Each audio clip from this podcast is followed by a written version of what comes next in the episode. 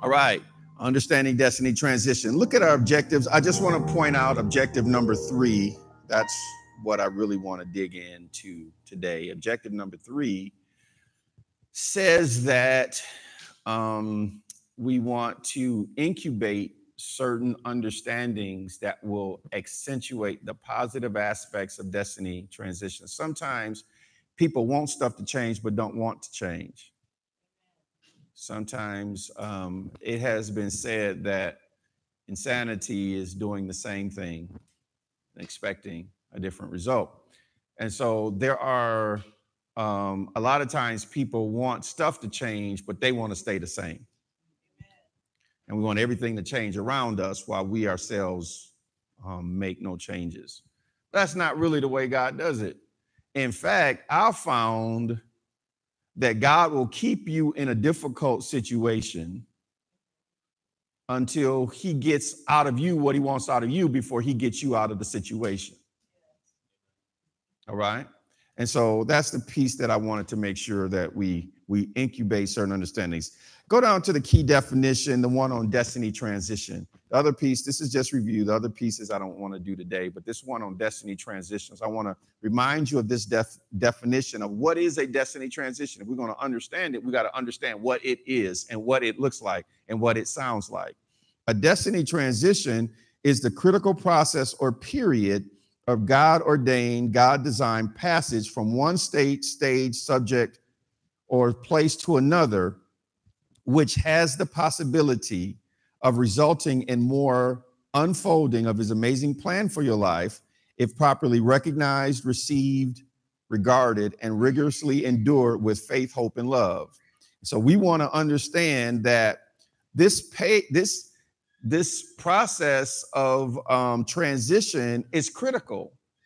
That God designs transitions; they're not something um, that that the devil creates. Just because things are changing the way that you had anticipated doesn't mean it's the devil. Um, and just because it caught you off guard didn't mean it caught God off guard.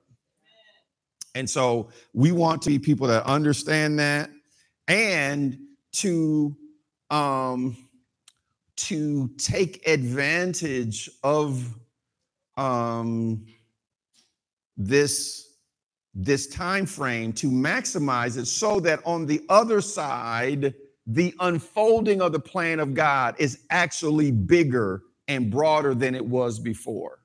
That's the thing that we're standing in faith for. The other thing that we want to um, grasp hold of is that we have to recognize it as a God ordained process and period that we have to receive it as such. I got to receive it as if God has sent it, not the devil. Even when the devil tries to send you something, you know, we uh, Pastor Shaw talked about um, Joseph, and if you had asked him when he started out with that dream, the process that got him from the dream um, to the prime minister position wasn't this clear path, you know. Um, he wasn't, you know, follow, follow, follow, follow the yellow brick road. We're off to see the wizard, the wonderful. It wasn't like that, right? It was very difficult. It had, it had, it had a lot of things that were in it, had a lot of changes that were going on around it.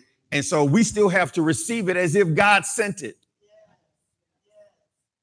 we want to recognize that hey i'm in a i'm in a time of transition. I want to receive it like god sent it. I want to regard it. If it's a gift from god then i value it differently than if it just happened. Okay. Um and then if i rigorously endure it means there are some regimens that i've got to put into action to get the best benefit out of this season all right. A lot of times people spend more time um, hating on their transitional seasons. That they don't they don't get the best benefit out of them like um when it's really painful i don't rush out of it because i've like i've been at this too long. Like Remember, remember Joseph had two sons, Ephraim and Manasseh. His oldest son was named Manasseh, which means to be forgetful. Because after he had got promoted, he said, God caused me to forget my pain in my father's house. The term Ephraim, on the other hand, means fruitful, because God made me to be fruitful in the land of my affliction. But when his father Jacob, when his father Jacob blessed him, he put the right hand on Ephraim, meaning that it is God wants you to be fruitful in the problem before he calls you to forget the problem. So the main thing that I really want is when I'm in a season of transition, I want to get the most out of that season as best I can, right? And then God will get me through to the other side. And I want to make sure um, that I keep my heart right and my spirit sweet. Right? I want to make sure that I'm really in faith. I want to make sure that I'm really in hope and that I have a positive expectation of the future right? Um, and that I'm really in love, that I really have a heart that wants to be benevolent and do well for everybody. Because nothing that people do to me can hurt me. It's what I do to me that hurts me. Me talking about you doesn't hurt you. Me talking about you hurts me. First Peter says it this way Who is it that would love to see um, would love his life to see many good days. Let us keep his tongues from speaking evil and his lips that they speak no guile. Don't, don't re- return railing for railing. When people coming out bad mouth mouthing you, don't turn around and bad mouth me. Cause see, cause see, your mind be fig- listen. Especially when you know some history. I know where the bodies are buried. Don't come for me. You better leave me alone. See, people don't think because I can't, because I don't, I can't. Child, please. And there'd time I'll be, right? My mind goes someplace. But if I let it go too far, it'll get me into something that's gonna get me in trouble. And I this is too painful for me to stay in this thing too long and for me not to get to the other side and get the full benefit of my story. I want I listen, if I want if I if I'm going through the test I want the full, I want the testimony to be at full strength. So I got to keep my, my mind off of other people and keep focus on what he told me to do. That's why the scripture says Jesus, for the joy that was set before him, endured the cross, despised the shame, and is set down at the right hand of the majesty on high. All right, eight key understandings for destiny transition. I'm gonna just go into my list of eight, show you the list. Um, no, not that one. Eight key understandings for destiny transition. There was a new list for this for this week. You didn't pull it down, you got to go back and get it because I need it. Hallelujah. It starts with the understanding, understanding the power of resurrection. Do you see that? Hallelujah. I'm going to wait. Praise God for the media team in Jesus' name. We are a well run machine. And listen, you know what?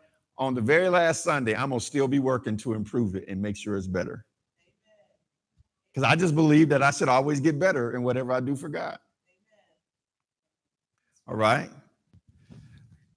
So while they're, while they're finding my list, the um, eight key understandings for destiny transition. Number one is understanding the power of resurrection.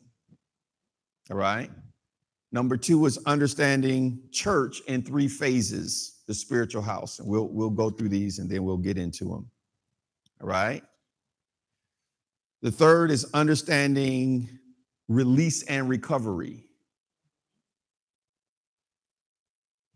Right? Um, the fourth is understanding mantles and transference of power, what it means to have a mantle and transfer power.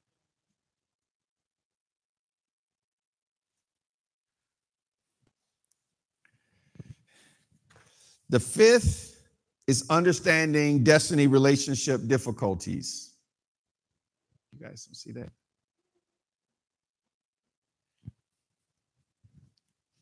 The sixth, which we'll talk about in a few weeks, is understanding the law of victory. Seventh is understanding times and seasons. And eighth is understanding understanding what I call destiny diaspora. Diaspora. Diaspora is um, a group of people that have spread out. When the Jews who were in Israel were taken into the different countries, they they dispersed, and the and the word for that is diaspora. Okay. All right. Okay. I'm, I'm gonna go fast. I'm I'm there. Okay. So let's look at Philippians chapter 3, verses 10 and 11. Philippians chapter 3, verses 10 and 11. While they're pulling that up. Philippians chapter 3, verses 10 and 11. And it says, that I may know him and the power of his resurrection and the fellowship of his sufferings, being conformed to his death, if by any means I may attain to the resurrection of the dead. All right. And so the um the thing that we want to understand things that we want to understand is that uh, that the Lord has a there's a power in resurrection. There is a power that's available to us for resurrection, and that resurrection is is a thing of power. That one of the key fundamental principles. Remember, we called it. We talked. We studied on the foundational principle of the doctrine of Christ, one of them was the doctrine of resurrections. Okay. And so resurrection isn't just that Christ was raised from the dead, it's that we get raised from the dead and that God has a way when things die to raise them up in greater power than when they died. That's a principle, okay? That things can die. Now let's look at that in Hebrews 11 35. Hebrews 11 verse 35.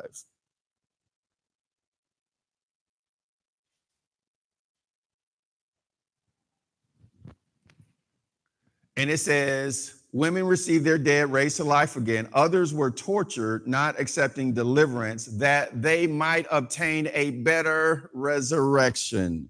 So there are resurrections that can result in things being better for you than they were before. Okay. All right. Now let's look at that in First Corinthians 15, verses 42 through 49. First Corinthians 15, 42 through 49. So also is the resurrection of the dead. The body is sown in corruption, it is raised in incorruption. It is sown in dishonor, it is raised in glory. It is sown in weakness, it is raised in power. It is sown a natural body, it is raised a spiritual body. There is a natural body and there is a spiritual body. And so it is written the first man, Adam, became a living being. The last man, Adam, became a life giving spirit. However, the spiritual is not first, but the natural, and afterward the spiritual. The first man was the man of earth made of dust. The second man is the Lord from heaven. As we, as was the man of dust, so also are those who are made of dust. And as the man, as the heavenly man, so also are those who are heavenly. As we have borne or carried the image of the man of dust, we shall also bear the image of the heavenly man. All right. Now let's look at John 12, 24. John 12 and 24. Most assuredly, I say to you, this is Jesus speaking, unless a grain of wheat falls into the ground and dies, it remains alone. But if it dies, it produces much grain. And so, resurrection is the key principle that God allows, when God allows something that He's in to die, that when it raises, it doesn't raise at the same strength it gets better. That the power of resurrection says the first thing is the weakest it's going to be. When it comes up, it comes in strength. All right. In resurrection terms, not all resurrections created equal. So you are doing things now to make your resurrection on the other side of this transition more powerful. Okay. The natural comes first, then the spiritual, and then in relative size and strength, the harvest is always greater than the seed. Now, number two, we want to understand um, the second understanding that we want to have is understanding church, understanding church in three phases. And then the part B of that, understanding church in three phases, is the spiritual house. Understanding church in three phases, comma, the spiritual house. Look at first Thessalonians 5:23. Now, we studied this in our our uh, anthropology, the doctrine of anthropology, that man is a three-part being, tripartite, I think um, Bishop called it trichotomous, but let's look at it. Now may the God of peace himself sanctify you completely, and may your whole spirit, soul, and body be preserved blameless at the coming of our Lord Jesus Christ. So we understand in scripture that there is a that there are these pattern of threes. Harvest is in threes, blade ear, full corn in the ear, light in threes, sun, moon, and stars, or the manifestation of revelation in th- threes. The light um, shine in a dark place, the day dawn, and then the day star or the sun arise in our hearts. Then God, one God in three persons, Father, Son, and Holy Spirit. This scripture says man is in three persons, spirit, three parts, spirit, soul, and body. But the church also exists in three phases. All right. There's a spiritual phase of church. The spiritual part is the part that in our teaching in Sunday school that was called the organism. The organism isn't the building. The organism is all of the believers that come to the building who have made Jesus Christ the Lord of their lives. Each one of them is a believer by themselves, but together we form the spirit entity called church. Okay? But we're not all just spirit beings. There is order and organization. The soul of the church that makes those spirit function is all is the organizational part of the church. The part that says we're coming here from this time to this time. This person is on the praise team. This person is in the usher. This person is a deacon that does this. This person is working sound. There is order and organization and structure to how we function together. That's the second phase. Because some people want to come and they always want to be praying and, and you know laying hands and stuff like that. But then when somebody tell them you got to sit down in service, they don't want to sit down because they think their spirit don't need to be organized. But that's the second phase of church. But then not only is there this, the, the spiritual and the organizational, there's the physical. That is all of the that is the building and the property where we gather together. Okay. Now, what we want to understand is when the physical is no longer present, even when the organizational isn't present, the spiritual part continues to live on. There are churches that don't have buildings. Right? Some of them meet under a tree and have some real good church. So it can't be that if there's no physical building, there can't be church. All right.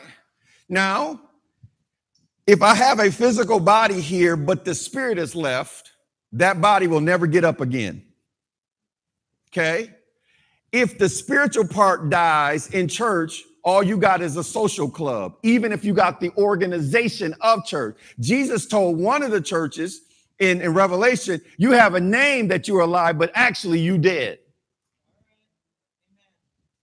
What was he saying? Was he saying they didn't have a building or an organization? No, he was saying that the spiritual part of them was full of folks that was spiritually dead. Okay. So when we understand the church in three phases, and then God eliminates the physical. When my when when when I leave my physical body, when the real David leaves this body, then then the, the me, the inner me, is unleashed from physical limitation. So when we go through this process, there are some limitations that a physical building imposes that won't be there anymore. And you should be in expectation that the resurrection process will allow the spirit part of you that you got of everything you got in here to take you to the next level when you are unleashed from this. All right. Um, I'm going to quote this one just for the sake of time. Second Samuel chapter 7, verses 1 through 16. I'm not going to read that, but it was when David wanted to, he said, he said, God's house, even though they had Levites, spirit, you know, who was anointed by God, who were organized in the temple. He said they lived in tents. I want to build a God a house, a physical structure. The fact that he wanted to build God a house, God said, I'm going to build you a house. The house that God built for David that resulted in Jesus Christ coming for him was not the physical building. It was a spiritual house. That spiritual house meant that from generation to generation, God would see after all of his descendants until Jesus came. So when God, we believe that God's going to make your house like David's house, that all the seed that you sowed to help this ministry go forward, that the same blessing that God gave to David because of David's desire to help the, the work of God go forward, that God's going to honor your desire to help the work go forth, and He's going to make your house established forever. And because it's spiritual, not physical, it's portable, and you can take it with you wherever you go. In Jesus' name, you take it with you. If it's spiritual, wherever your spirit is, it is. It is not limited. What does it say? To be absent from the body is to be present with the Lord. So when you leave your physical body, all the limitations that your body had, you left them behind. My dad left here with a body that had, was riddled with cancer. But when he left his body behind, he left the cancer too. I'm just saying. Okay. And so that's the expectation that we have. All right. So that's number two. Number three is understanding release and recovery. Understanding release and recovery. That is the thing that um, Pastor Tony Shaw talked about. Remember, he talked about it in Second Kings 8 1 through 6 that, that the woman who, who built a prophet's quarters for Elisha, who couldn't have a baby, but then she had the baby, and when she had the baby, um, the baby died, and the baby the baby was um, was told the baby died, and then Elisha raised the child from the dead. Then in chapter eight, Elisha sends this woman on a destiny transition. There's going to be a famine. You got to get up out of here for seven years. He sent her on a destiny transition. Now that's different. He didn't say stand in the land and just give me seed and then I'll, you know, it'll multiply like my spiritual father did. He did something different than the spiritual father, didn't he? But she was still provided for. And when she came back, the king had an officer to make sure she got all of the harvest of her land for all the years she was gone with interest and the revelation that Pastor Tony ministered. And you do need to watch those. If you weren't here, listen. Even if you were, you didn't get it all. I didn't. So make sure that's why we posted both of those messages so that you can make sure you got that and you can soak yourself in that revelation that you have release and recovery. And angels are assigned to ensure that whatever you've done in these 30 years of ministry, that every harvest on every seed, you get them all. But you got to confess it because angels hearken to the voice of the word. And so you should be standing in faith that God didn't forget none of them, even the ones you forgot. If you don't have seven years of tax returns like Pastor Tony did, just say, Lord, remember all my burnt offerings. Okay? And um, all of those notes we talked about, and he gave them to you. So I'm not going to do with that anymore because you can go back on your own time. All right. Number four is understanding mantles and the transference of power. Understanding mantles and the transference of power. All right. Look at First Kings 19, chapter 14. First Kings chapter 19, verses 14 through 21.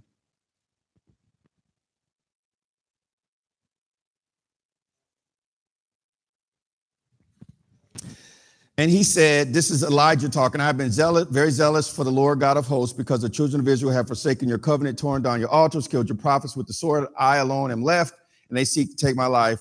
Then the Lord said to him, Go, return on your way to the wilderness of Damascus, and when you arrive, anoint Hazael, Hazael, king over Syria. Also anoint Jehu, the son of Nimshi as king over Israel, and, and anoint and Elisha the son of Shaphat of Abel Meholah to you shall anoint as prophet in your place. And it shall be that whoever escapes the sword of Je- Hazael, Jehu will kill. Whoever escapes the sword of Jehu, Elisha will kill. Yet I have reserved 7,000 in Israel, all whose knees have not bowed to Baal, and every mouth that has not kissed him. So he departed from there and found Elisha the son of Shaphat, who was plowing with 12 yoke of oxen before him. And he was the 12th, and Elisha passed, Elijah passed by him and threw his mantle, his cloak, on him, a symbol of his authority. And he left the oxen and ran after Elijah and said, Please let me kiss my father and my mother, and then I will follow you. And he said to him, Go back again, for what have I done to you? So Elijah turned back from him and took a yoke of oxen and slaughtered them and boiled their flesh using the oxen's equipment and gave it to the people, and they ate. Then he arose and followed Elijah um, and became his servant. Mantle was a cloak and covering, a symbol of authority, responsibility, and Holy Spirit capability, right? And so you get access to all the mantles of everything that you've ever served and committed to. Okay, you get you get access to all of it. All right, you get access um, not only to what you did, the, who you served, but who they served. Because the people that I served are in heaven don't need the anointing. There are no yokes and burdens up there. I need the anointing down here. They don't need it. My bishop doesn't need what he needed when he was here because he's not here. I'm the one that needs it. So I get access at my ordination. He said to me, he laid his hands on me and said, I not only give you my grace, but I, I anoint you with the teaching grace of Bishop I.V. Hilliard, not based on me serving Bishop Hilliard, but based on him serving him. And, and Jack C. Wallace and Tommy Barnett and Peyton Harrison Sr., all of his fathers. And so he was saying, You get my grace and the graces I serve too. So I'm telling you that all of the service that you did here, anything you need from the graces that we've ever had in this ministry, it's all yours right now. And because you finished the job, because this is one, there is something special for those that stay to the end. The apostle Paul told them at Philippi that you were from the from the first day of the gospel until now, we have continual fellowship. Now, everybody gets seed that they sow. Your seed is your seed. You get your seed. But but then the the apostle um the prophet Elijah told Elisha, if you see me at the end, then you will get it he got the mantle and wanted the double portion. And he said, he said, I'm asking you for the double portion. He said, if you see me all the way to the finish, then you get it. Okay. And so the fact that you're here and that you committed to the finish, there is an impartation that is yours. You don't have to do what I did, but everything I got becomes yours. See, as far as I'm concerned, I've already pastored DWO because the mantle that I served did. So I've already, even though I've been here, I already consider myself a mega church pastor because the mantle that I have has a mega church in it.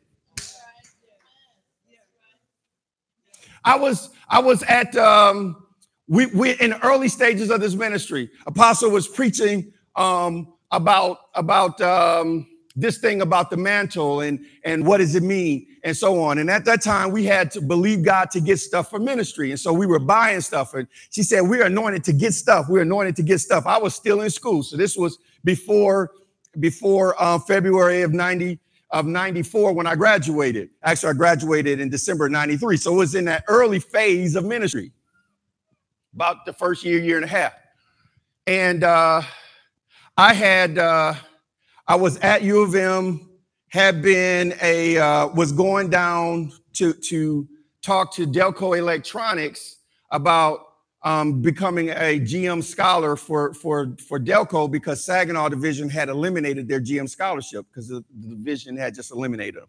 I went down there. I had my blue power suit on, navy blue. You know, had my burgundy shoes. And I thought that I had my burgundy power tie with me, but I had left my tie back in Ann Arbor.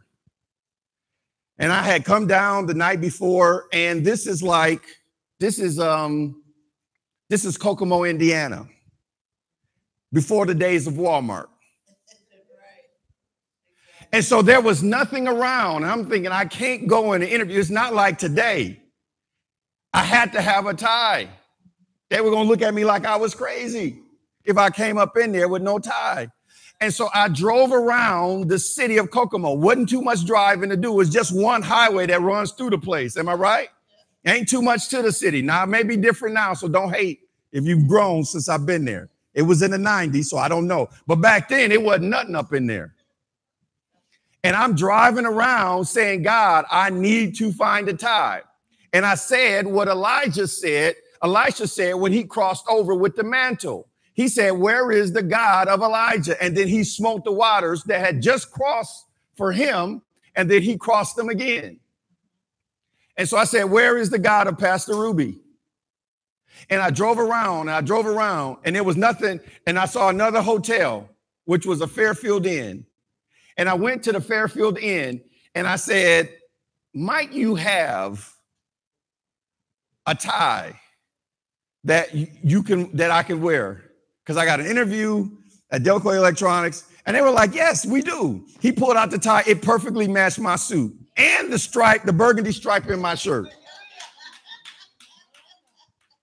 And then he said to me, Okay, what's your name? David Johnson. Tell me what room you are, and then I'll do it. I'm not even in that hotel. So I said, see, what happened was they I'm not even in your hotel. I said, but listen, dude, I will buy the tie. I, I just just give me the tie. I'll pay for it. Tell me what you need. He was like, take the tie, just bring it back when you're done. Had no tie to me, had nothing. Didn't have my account number, didn't have my name. All he had, I could have told him anything. He gave me the tie. I wore it to the interview. And I told the guy, he was like, Man, you're very resourceful. No, no, I got a mantle, baby. That's more than resourcefulness. I knew that I had right, even though I wasn't physically at the location of the church. I was still in school, uh, but I had a right to everything that was happening in the house. What I'm telling you is, you get a right to everything that's happened in this. The fact that there's multiple generations with the grace going from generation that gets stronger than the previous generation and able to build up on it, you get access to that. You don't have to, that wasn't just for apostle, that's for you. The fact that we paid off buildings and moved from here to there and operated with spirit of excellence and take the ministry to another level and using cutting edge technology to get our job done, you get access to all of that. Stop renting if you want a house. Stop paying for a house if you want your house debt free.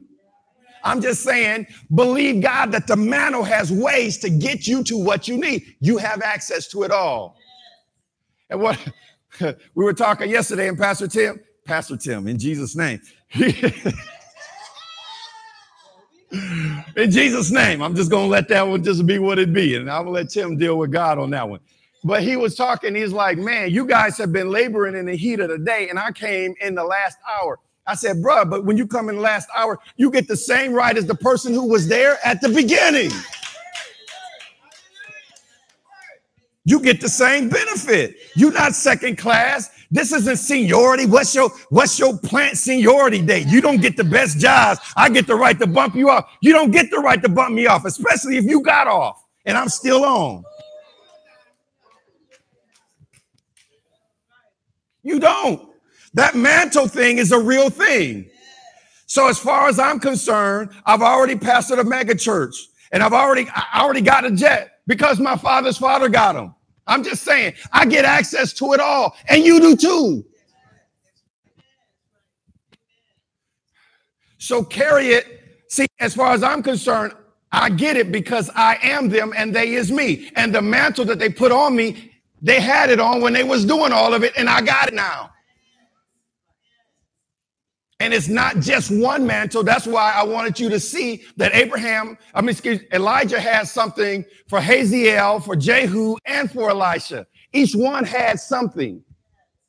So you don't have to think like I'm the only one. He got it. You know, this is his this is his special son, so he the only one to get one. No, no, no. You got you get you want whatever your assignment is. It's for you.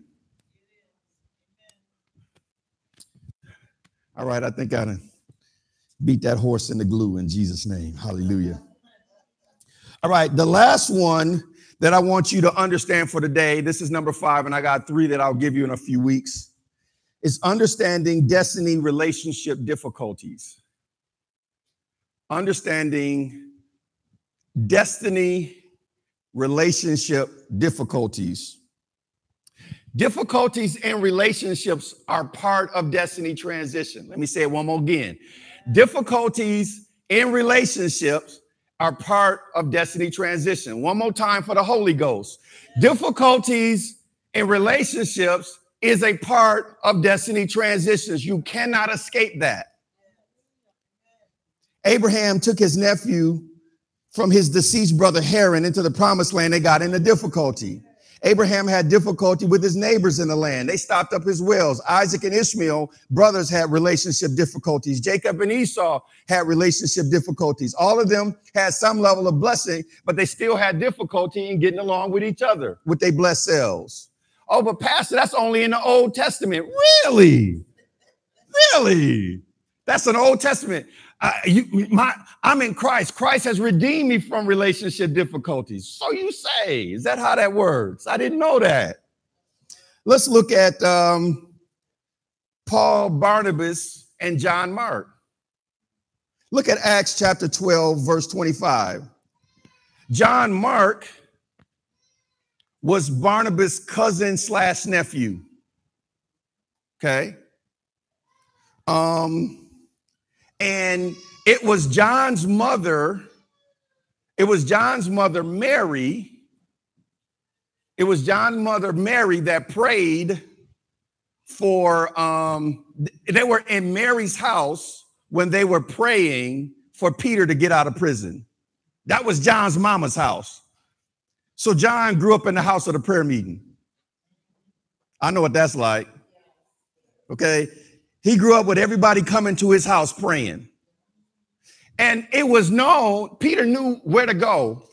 So they, he knew where the prayer meeting would be. Okay?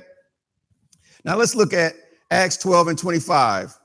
And Barnabas and Saul returned from Jerusalem when they had fulfilled their ministry, and they also took with them John, whose surname was Mark. Now let's look at Acts 13, verses 4 and 5.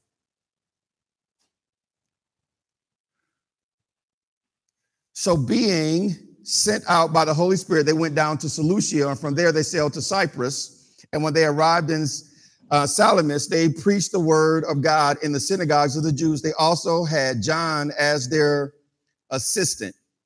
But somewhere along the way, John Mark fell off the wagon. Let's look at verse 13 of that same chapter, Acts 13. Now, when Paul and his party set from Paphos, they came to Perga Perga and Pamphylia, and John, departing from them, returned to Jerusalem. All right. Now, in the King David version, Paul was feeling some kind of way about John leaving. How do I know that? Well, okay, let's look at chapter 15 and verse 35 through 41.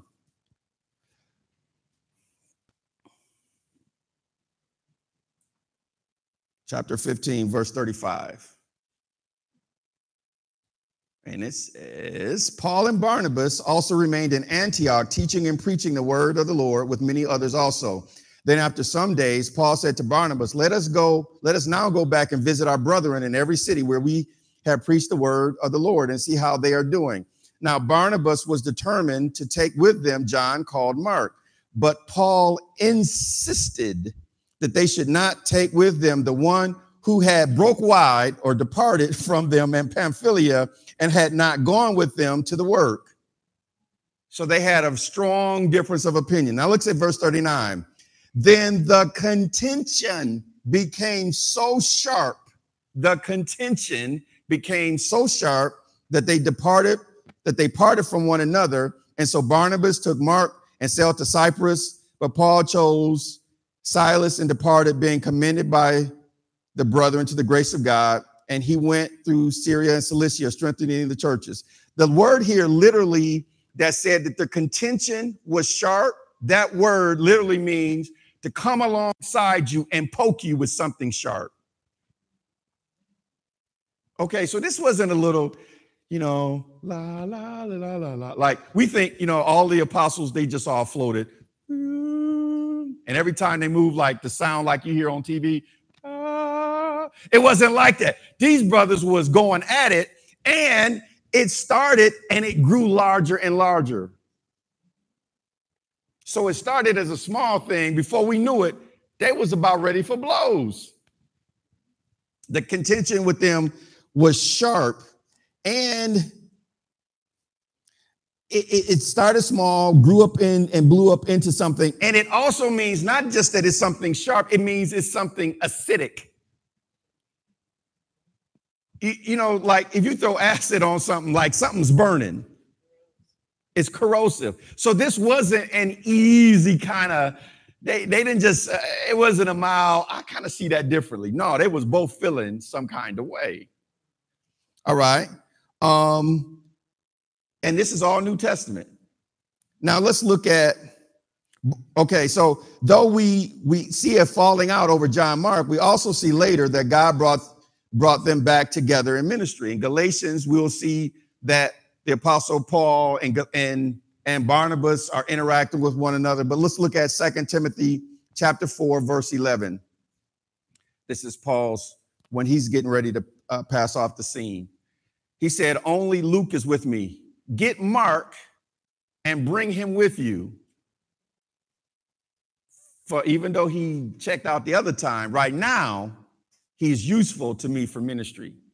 In other words, you have to obey God in the moment and leave the relationship repair in God's hands. Yeah, yeah, yeah. You still got to do what God's telling you to do when everybody don't see it, even when it's sharp, even when they feel like it's provocative. You have to obey what God telling you to do. But just trust that since destiny um, difficulty and relation, relationship difficulty is a part of destiny transition. God got it figured out and he gonna work it out in Jesus' name. Like I'm gonna let him settle it all out, but I'm gonna just obey God right now. Come on, let's stand.